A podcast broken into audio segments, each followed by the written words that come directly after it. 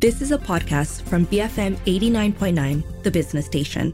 Hello, and with me, Kam Raslan, today we have the returns of. He is, he was, and this is going to be very important to know, he was the first Malaysian to be the creative director of an advertising agency. Oh, nice that you remember. It's true. That's quite a while ago. And uh, old advertising fellow, but he also does many other things now, as, as well acting and oh, well, many, many things. Vernon Adrian Emuang. Thanks, Kam, for having me back again. Oh, it's a pleasure. And he uh, is the welcome return of, and this will be also important, uh, consultant with Nort Labs, which itself does marketing. Uh, he is Ong Kar Jin. Hello, good to be back. Great to have you. And our three topics will be topic number one is marketing, and topic number two is the impetuousness of youth. And finally, uh, topic number three will be historical slavery in Southeast Asia. Ooh, I mean, what a range. so, um, number one, then marketing, and I and I kind of I bring this one up because I actually want to be educated on this, and it kind of it popped into my head. I was watching there was a I think it was a TikTok. Does one say, actually does one say a TikTok? Do, uh, TikTok. I was watching. I was watching TikTok, right? Okay. And th- there was this guy being interviewed in America, an American, un, um, assuming unassuming fella, and he's being asked um, what his net worth is, and he says, "Well, seventy-seven million US dollars." Like, whoa, okay. So he was he had been an angel investor in, in things, including I think his big score was in Snapchat. Mm-hmm. And um, and then he was asked at the end, you know, what's what's the most important thing then in business? And he said marketing. He said you can sell absolute garbage, but if the marketing's good, people will buy it. Yep. And, and and I just wanted more information. Because I mean, I've been involved in advertising, but um, for a start, I had a chat with uh, Kar Jin just now. That advertising, you would say, is a subset of marketing. Kar Jin, is that? Is yeah, that? I would say that nowadays um, marketing is all encompassing in many ways advertising, branding, PR. It's all about the sell, I guess. Yeah. And then, uh, Kar Jin, you would agree that you could um, have absolute garbage and people will buy it if the marketing is right. Well, unfortunately, yes. I mean, the most, and I have to recommend people watch this documentary, read the book, watch, read, uh, listen to the podcast. Is Bad Blood, which is the story of Theranos and Elizabeth Holmes. Yes. Right? She literally had a star spangled wonder machine that could Mm-hmm. take a prick of your blood and be able to find out what diseases or genetic dispo- dispositions you had. And it, was all complete nonsense. Right. It was all a scam. And people from Bill Clinton to the biggest, like Walgreens and the biggest investment funds, poured in billions into her. Right. No, but Vernon, back in back in the day, Mm-hmm. that that kind of thing never happened, did it?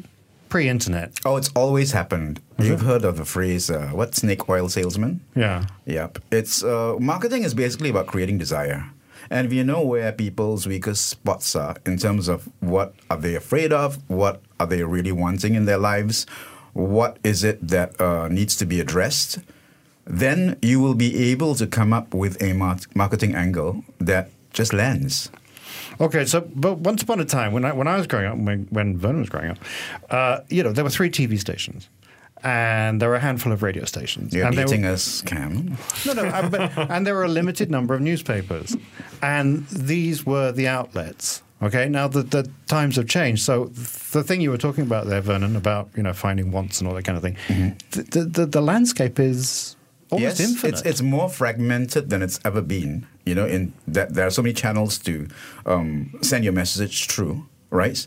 Um, so now the uh, the actual challenge is to figure out how to, in a way, um, allocate your marketing spend so that it has the biggest, you know, buck. Uh, biggest wallet whack for your buck. or bang, bang, for, your, buck. Ah, see? Right, right, right. so, Kar Jin, you, um, I'm, I'm going to assume though that the the new landscape actually gives an opportunity to create emotion better. Absolutely. I mean, the, the I think what happens in TikTok in particular, TikTok I think in particular is very very powerful in this is virality, right? So and within virality, there's also an element of democracy, I suppose, that anyone from some guy with a really horrible phone footage can get millions of views within a day or two. If And it lands in a if it particular way, lands, yeah. if it lands, Yeah. and and that algorithm is opaque. That algorithm is mysterious in some ways on why one person rises and another falls.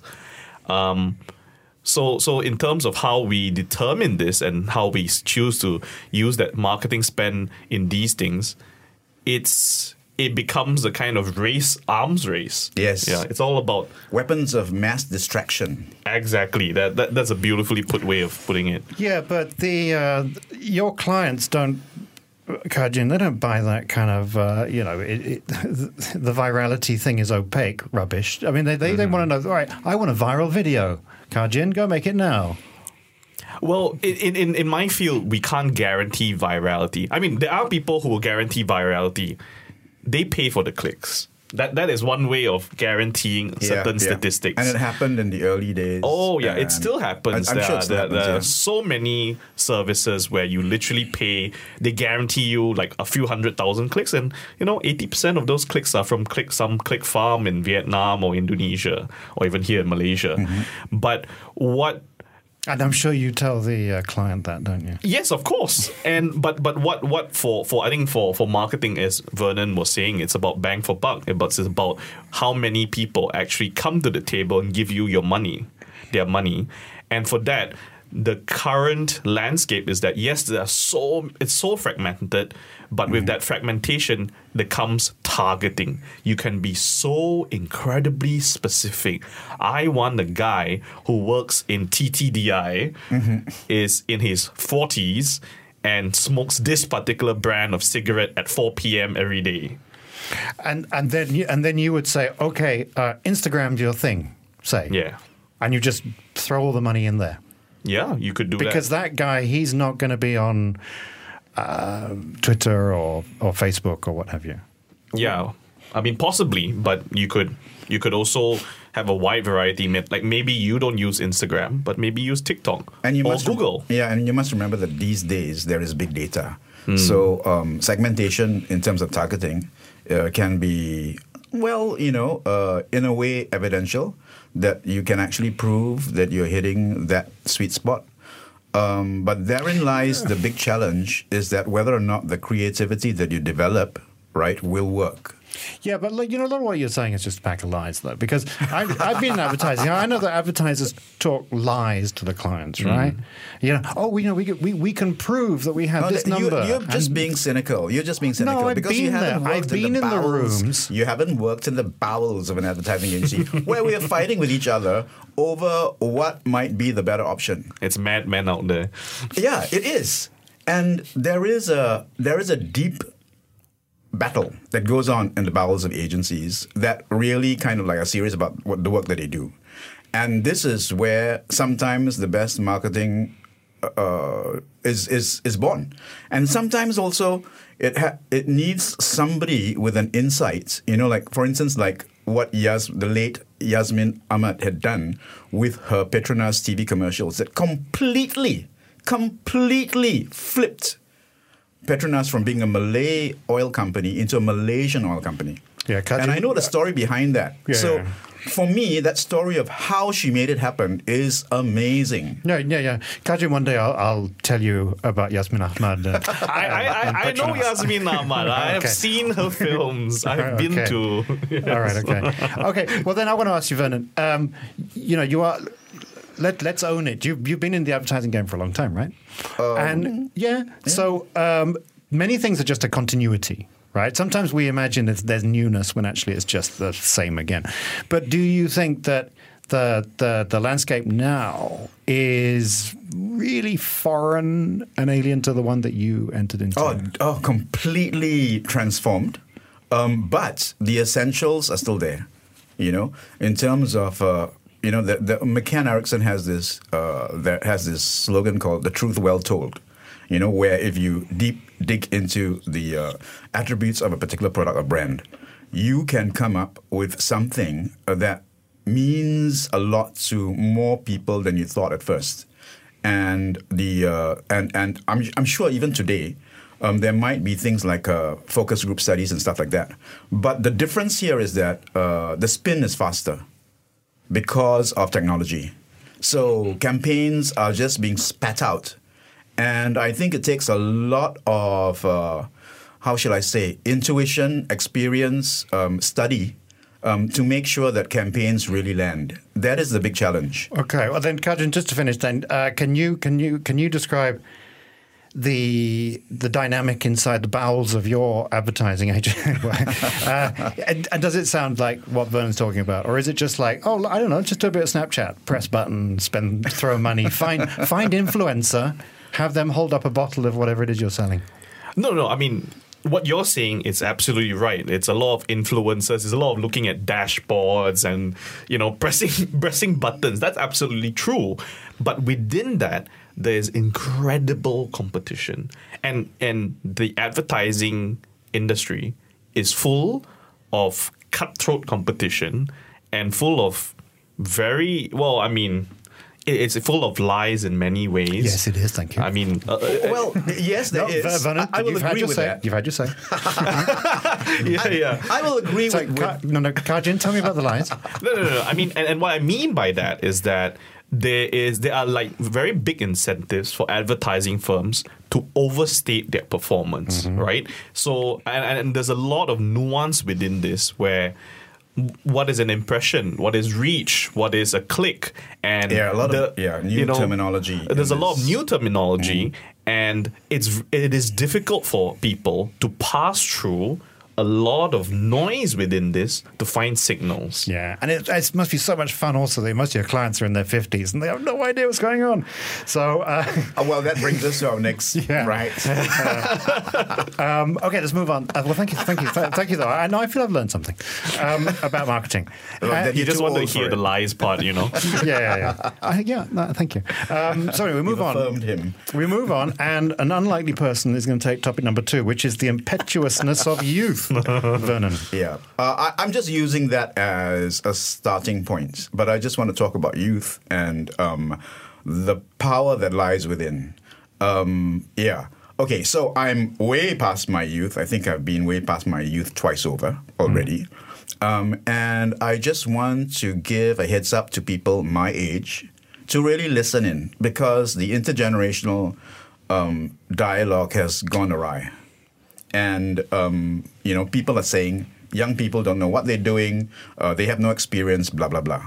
Okay, but if you don't listen to the youth, you'll be doing the same old, same old, day in day out for the rest of your life.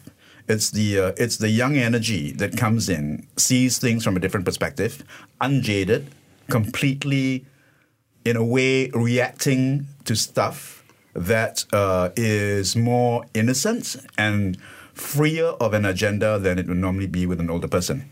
So this is the reason why I wanted to talk about youth and the you know what is considered the impetuousness is actually a good thing because it's coming from a place that is probably more principled hmm. and less in a way uh, opportunistic you know and I guess, yeah. So I'd like to speak up for the youth today. Okay. Hmm. Kar Jin, are you? Uh... I mean, I, I mean, I, I, don't know. I, I feel like in every kind of historical cycle, every generation, you know, you hear the same thing. Oh, these kids, they're stuck to the radio and Elvis Presley. They don't know what they're talking about. And then, oh, they're protesting the Vietnam War. Like, what's wrong with them? They yeah. don't know their country. So I feel like it is a kind of recurring, kind of generational um, cycle, right? That always happens.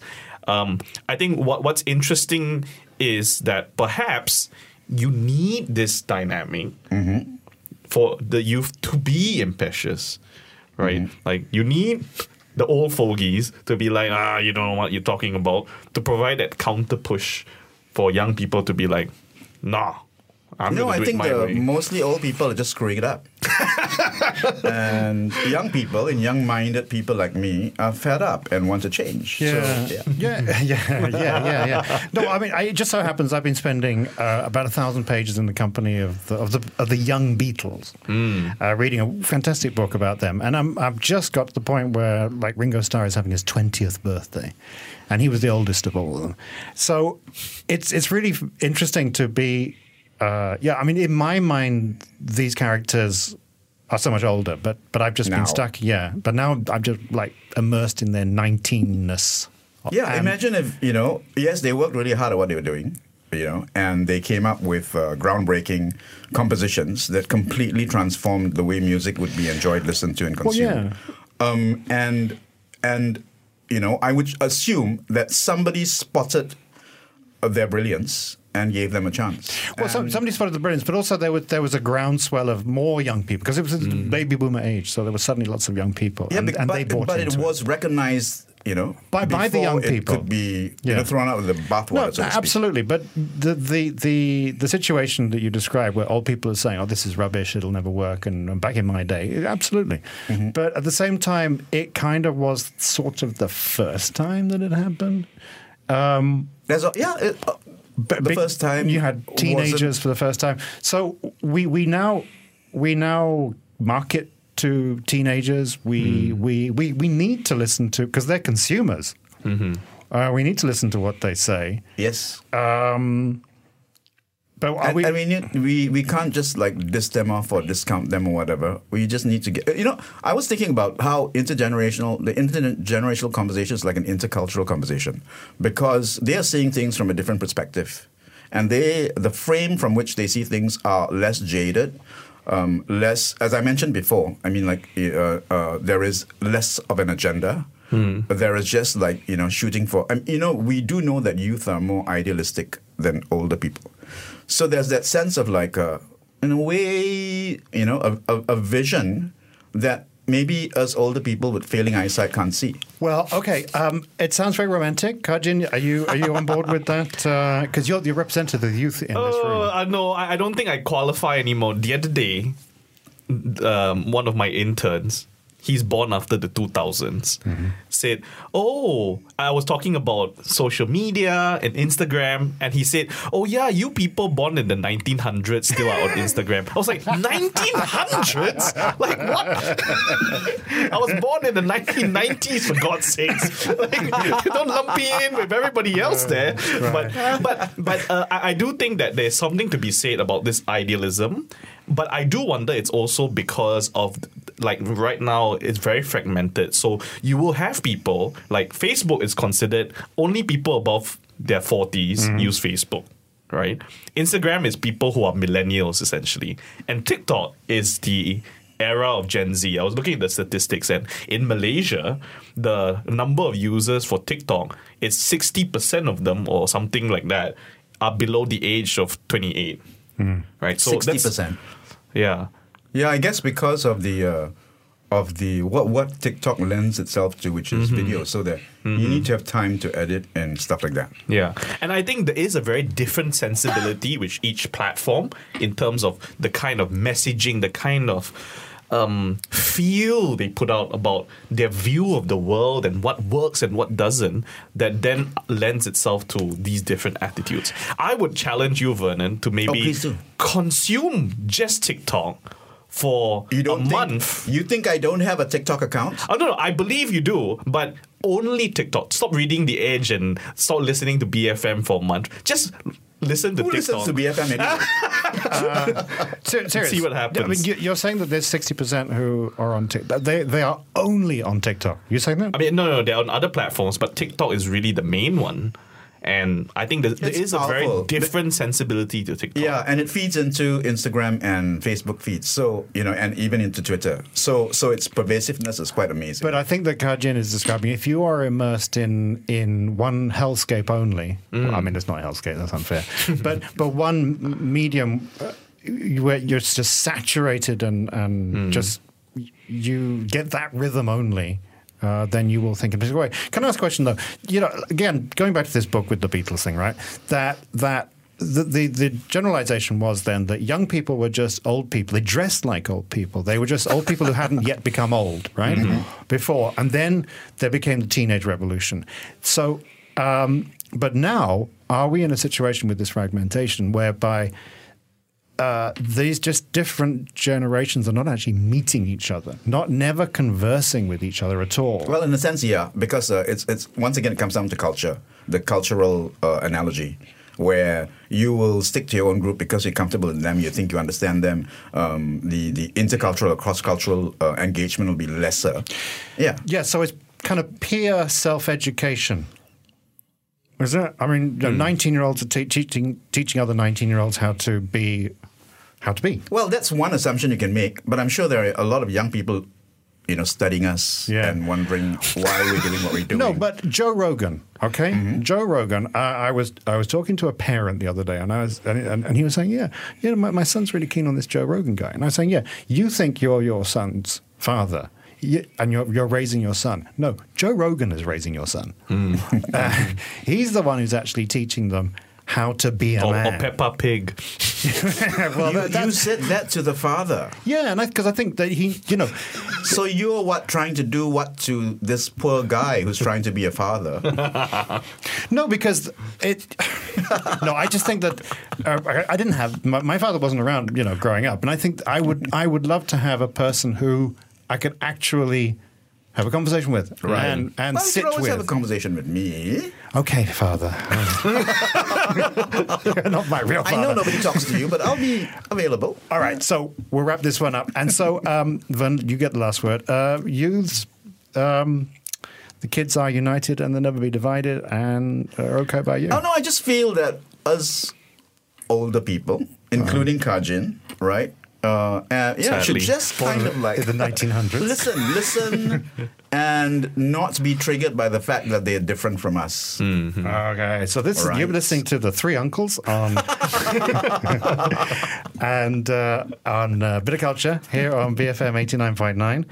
Don't change that dial because my radio radiogram has a dial on it. Um, and uh, back in a moment here on BFM eighty nine point nine, and we're back with the three three uncles. Um, all born in the 1900s on a bit of culture on BFM 89.9. I don't know, Vernon, maybe the 1800s. We're not sure. But we are actually going to travel back to even beyond the 1800s to maybe the 1500s. Indeed. Uh, when we uh, talk about top number three, which is uh, slavery in Southeast Asia. Yeah, I, I- just thought it was a very fascinating thing because I was reading um, some papers on slavery, especially in the Malacca Sultanate in that era, and you know it just struck me how pervasive it was. Um, I think one thing to understand, though, a caveat is that Southeast Asian slavery is not the same kind of slavery of as like Atlantic American slavery, right? We weren't putting people in chains and whipping them around um, they were mostly debt bondage or but many of them were also kidnapped. So we have historical records that say that literally state that um, um, the malay sultans would order the orang laut to go forth into the islands around and kidnap people to work in the fields of malacca right? And I just think it's very interesting how when we deal with that history, we I we are very uncomfortable with it because it's much easier to say, oh yeah, the Americans and the British were like the evil ones and ho ho ho, but to reckon with our own kind of legacy of slavery, I think is really interesting. Absolutely.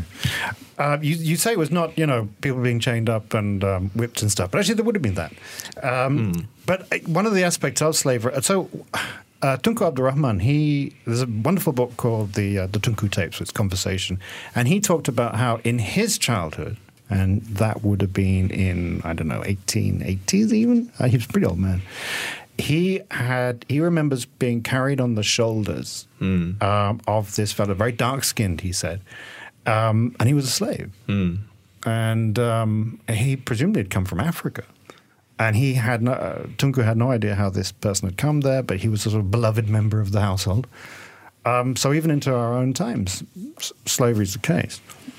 Uh, Vernon, you uh, you ever come across? Uh, Well, I've uh, have I come across stories? I mean, like there was there was this uh, Serani, Eurasian Singaporean scholar, um, who put up his who who done his genealogy, and way back into three generations back, um, he showed how his four mothers or forefathers were slaves, and I found that really interesting. so it's th- therefore, when would that have been? That's quite recent. Probably about yeah, 1800s, 1700s. You know, and uh, it was they were freed slaves. They were basically uh, freed slaves. So then it made me think about perhaps maybe even my own um, genealogy and thinking that, wow, um, it'd be interesting to figure out if um, I did have slaves in my ancestry. Um, so it has been at the back of my mind to figure out this whole idea of uh, what it meant to people back then to have slaves. Um, then it made me think about when I was in primary, when I was a younger child, and uh, we had what was known as, of course, it's not the politically correct words to use now, but we refer to them as servants, right? And uh, I remembered that my parents went to um, a rubber plantation to ask if there were young women, right, who would want to work with us. And uh, when I think back, it was almost like kind of a weird uh, indentured labor kind of thing. Um, because the servants would be, of course, given board and lodging and food and toiletries and stuff. Um, and I remember that the salary was like 30 ringgit a month. Oh, but that was a lot, though, wasn't it? Back then, in my day, in my uh, childhood, yeah, it, uh, I don't know. It probably Yeah. was. Yeah, Yeah. it probably was. Yeah. Because then also you had um, the, the, the Chinese, the coolies, who, who were here, and they worked for the Tauke, and they had to. They they could have been paid only once a year, and so they took everything from the company store. They signed for it, and then when payday came, it was discovered they actually owned the Tauke money, Oh, no. and so they became essentially slaves. Indentured servitude, Wow. essentially. yeah, yeah. Which still happens today, if you ask me. Well, absolutely. Oh, yeah, absolutely. Absolutely. Yeah. Um, but Kar Jin, I've seen, I have seen uh, Twitter battles Hmm. over the issue of how dare you say that my people were slave owners um, it, for, in Malaysia. Right. And so, yeah, it, it, it does make people Very uncomfortable. Very uncomfortable. Yeah, I mean, uh, I, I think, but it, you know, all this is in the historical record. I mean, you know, the the Undang Laut Undang Undang Laut Malacca, which is one of the most uh, It's the earliest Malay text. one of the earliest legal documents we have of Hmm. of Malacca, the Malacca Sultanate, has a whole chapter on the treatment of slaves, Hmm. and he has like whole chapters about how SOPs, you mean? SOPs, yeah, Wow. SOPs, and Which like nice, um, um, in a sense. yeah, I mean, it does lay the ground for a rule of conduct, but it says things, for example, that uh, if you kill a slave, uh, if you kill someone else, the punishment for you is to be killed in return by the state, or you, uh, the other person who is the aggrieved party, can kill you without consequence. But if you kill a slave, there's no capital punishment of any sort. Is there punishment though? Um, there's like uh, you have to pay basically To who- to whom? to the slave owner. So essentially, if you kill someone else's else slave. yeah. If you kill your own slave, there is some kind of fine that you have to pay to the state as well. Because I think they just didn't want you to too terribly mistreat Yeah, your slaves, I suppose. But you know, they, they have all these um, uh, rules of conduct about slavery, and it was said that in and uh, documents as well that say that in the time of the Malacca Sultanate, the measure of someone's wealth was not their income, was not their clothes, was not the amount of land they owned, but rather the number of slaves and servants they had at their disposal. Absolutely. It was people, entourage, Yes, actually. it was measured by the labor force you had in at your beck and call. But that's also because there really Still wasn't. does. But but in those days there really wasn't a currency, and there certainly weren't banks. Hmm. So you couldn't you couldn't hoard your wealth. You had to just spend it, such as it was. You had to and and display it, and the best way to display it is in people. yeah, So you have, um, you know, if you're a guy who can have another guy carry an umbrella over your head down the streets of Malacca, you're the best guy in town. yeah. And and if you have an entourage, and uh, well, this doesn't happen anymore in Malaysian society. but if you have an entourage, that is the way to show your your your wealth. Well, it does happen these days. I mean, like your social media following. if you're an influencer, you know, not in that's wealth. politics, though. Uh, But can I just say that there, there is one. So uh, you know, in the his, in the history, uh, the Mal- Malaccan Sultanate, this this was a trade. Um, Empire. I mean, not, mm-hmm. I'm not just saying Malacca. I mean, just Yep. the whole of Southeast yeah, Asia. maritime trade. maritime trade. So everything was a commodity. Yep. Unless it wasn't. If someone didn't want to buy your coconuts, then, then Sell them slaves. well, that's another No, no, it's, it's Yeah. true. It was a commodity to be traded in. yeah, but but that commodity actually increased in value when when the Europeans came, and then they the, the, there was an increase then in plantations of nutmeg and mace. Well, nutmeg and mace is the same thing. Cloves, etc. When the plantations started growing, you had people like the Bugis, who were actually you know my forebears. Um, then having plantations, this is where they were they were chained and whipped. Yep, yep. And, they would kidnap people. it, it was an uncomfortable life. So then you had slavery go into another gear, which actually uh, Southeast Asia had not seen before. Mm-hmm. Because the trade networks had been broken and it was now about plantations. Yeah. I mean, you, you also have to remember that basically at this point, when we're moving to a plantation economy, it's also around the same time that the Haitian Revolution occurred, mm. which then basically, I mean, it was the largest, most successful slave revolt in that time. And that is was a big push in pushing the British to abolish slavery. But of course, that then morphed into the Kangani system, the contract worker system, the coolie system, that essentially was just a economic form of uh, indentured servitude that It, it was, was and- mass. Yeah, and the British were a bit quite slippery on um, on this. So they actually, and this made them very popular. They actually did uh, break the the coolie indentured labor slavery thing Mm. because the British made a big deal about themselves being anti-slavery culture. Mm. Ever since the American Revolution, Yep. so they lost the, the, the, the plantations in, in America. So suddenly, oh, we hate slavery. And that was perhaps maybe the, the rise of the banking industry, uh, such that Also, I don't know. I'm kind of like spinning out here on the, what I'm hearing. Yeah. Um, but now the bank's owners. Yeah, no, I mean, work itself is, Mm-hmm. I mean, uh, metaphorically, money, money, yeah, money is is making us slaves. Yeah. But that's slave very to my metaphorically, though. I mean, uh, you know, the life, the life is you can't you can't compare the lives. Though. Yeah. I mean, I think something that's interesting about if you if you read these documents about the labor force of Malacca and who really stayed there, you, you realize that Malacca itself was a very concentrated city state, mm-hmm. and then it had all these hinterlands where you know a lot of the farming and all that is happening, Yeah. and most of the migrant the, the the labor force is actually migrant labor or slaves or indentured servitude of some sort. It makes me think of you know Dubai today in the UAE and how there's you know a very small citizenry that are very well off, hmm. and then hordes of migrant workers who hmm. really are the backbone of the economy. Okay, so how do we reconcile ourselves with this dark past? I mean, I, I don't think we have to exist in this spectrum of black and white, right? Where yeah. it's, I mean, you know, like where the British have to be evil. Like, I mean, yeah, sure.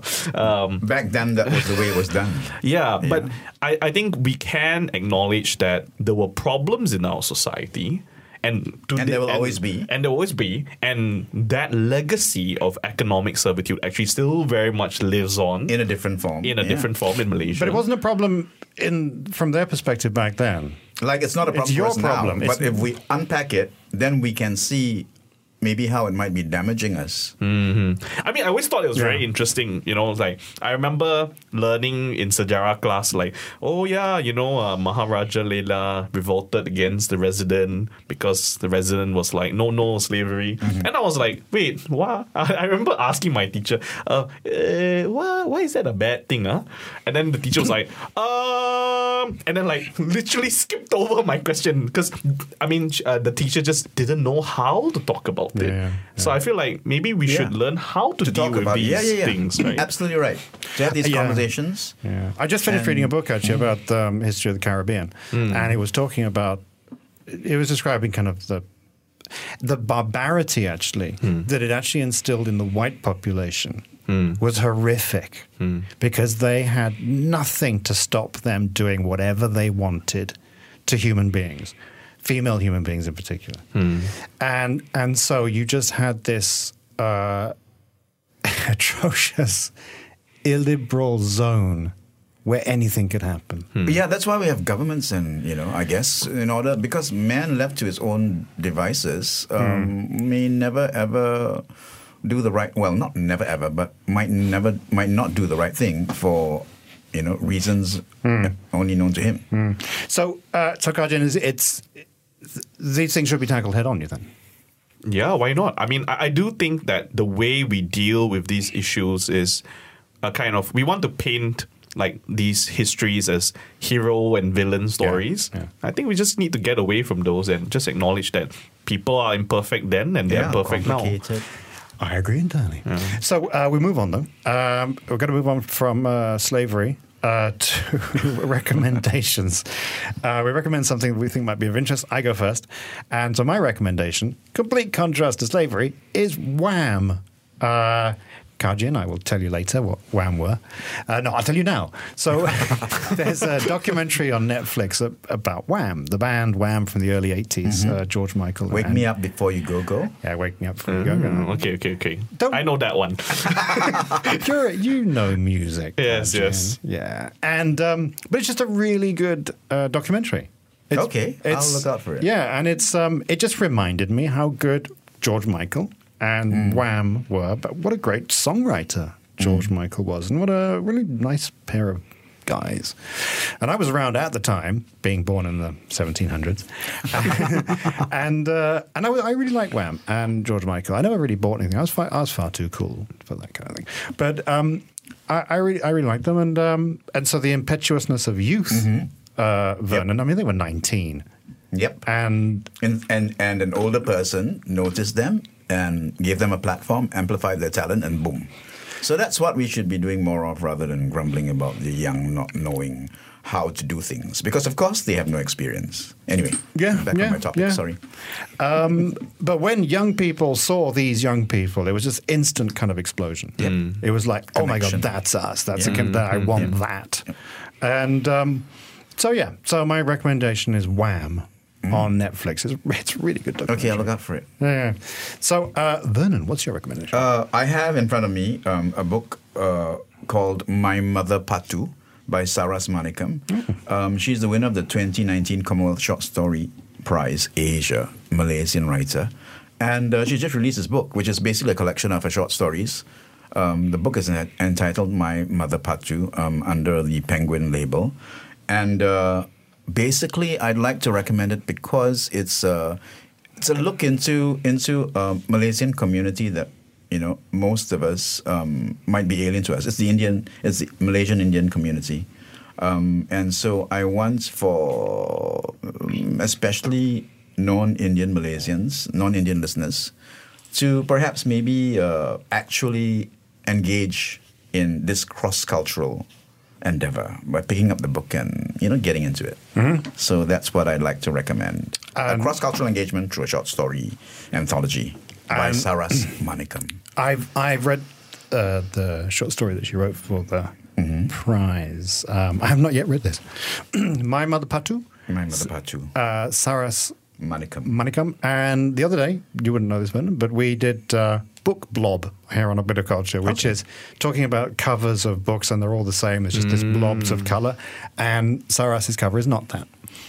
Uh, it's an actual image that I think uh, evokes what's inside the book. Yeah, it's a beautiful cover. Yeah, it's yeah. one of the nicest covers of late that I've seen on local books. Yeah. And that's on uh, Penguin Southeast Asia. yeah. Okay, so uh, Kar Jin. Um, I want to recommend a movie called Prey, as in P R E Y. Okay. And don't don't don't knock it. I'm yet. sorry, we did something. It's yeah. it's um it's about the Predator, as in Aliens versus Predator, as in Arnold Schwarzenegger Predator.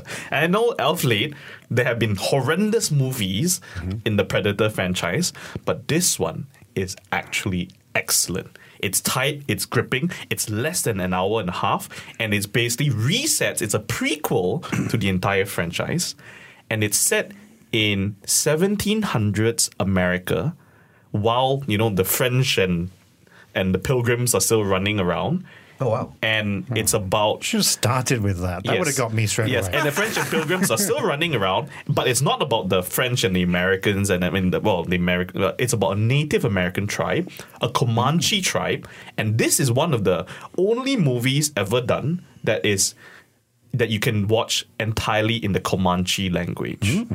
And Oh, wow. it's about this tribe which encounters the predator and has to survive.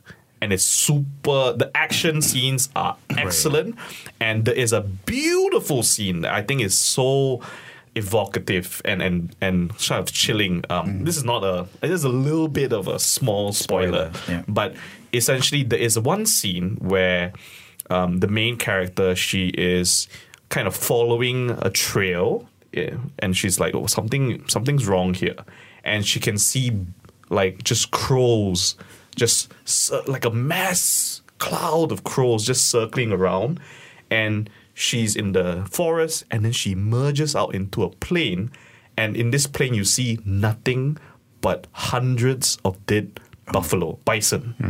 Right? Because you know the um, it was well known that the white settlers they would kill bison In a million. in their in in the yeah in, in the hundreds of thousands just to deny for sport and to deny Native Americans a food source. Hmm. So hmm. it's an absolutely chilling scene where you just see all this and you can see the the main character just has this look of despair and also this this look of why would someone just do this? I think that's one of the most powerful portrayals of this period of time. But it's a predator movie uh, on screen. Who directed it? Ah, I, I, I, Well it's, known? it's a well-known guy. He did, um, American Hollywood. yeah, American Hollywood action. Um, it's it's it's it's it's skipping me right Yeah, now. And and you know we can't. No, we don't do yeah, Google. yeah, yeah, I gotta in a bit resist uh, the Google. I gotta resist the Google. It's, Um, it's, well, that's- it's running in the movies in the theater. so now. so the, the thing is it was released in 2022 where we all Okay. locked down and it was released direct to Hulu which is why it was never eligible for nominations Oh.